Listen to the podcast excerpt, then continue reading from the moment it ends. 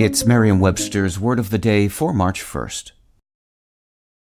Hi there, it's Julia Louis Dreyfus. You may know me from my podcast called Wiser Than Me, where I talk to older women and get their wisdom from the front lines of life. I was amazed by how many people told me our show made them look forward to getting older, which is why I'm here to talk about season two of the show. Sally Field, Billie Jean King, Beverly Johnson, Ina Garten, Bonnie Raitt, just to name a few.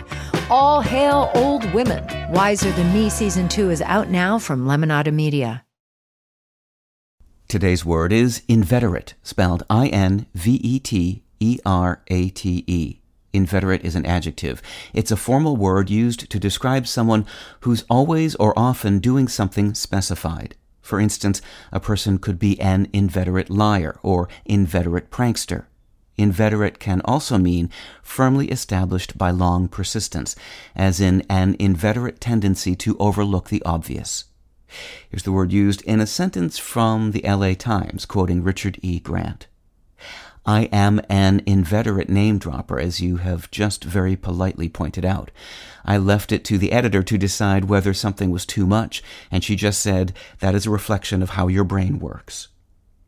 Despite how it may seem at first glance, the word inveterate has nothing to do with lacking a spine.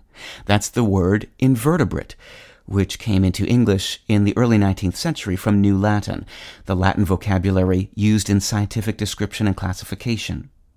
Inveterate, on the other hand, is a true veteran of the English language, with a membership card dating to the 15th century. Like the word veteran, inveterate ultimately comes from the Latin adjective vetus, which means old. In times past, inveterate had among its meanings old. The more direct source of inveterate, however, is the Latin adjective inveteratus, with which it shares the meaning firmly established by long persistence.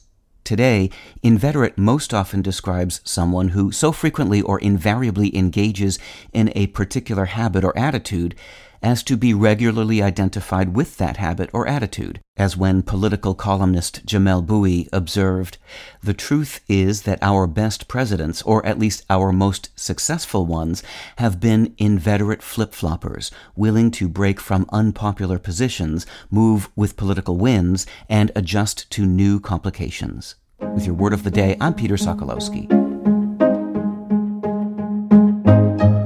Visit Merriam-Webster.com today for definitions, wordplay, and trending word lookups.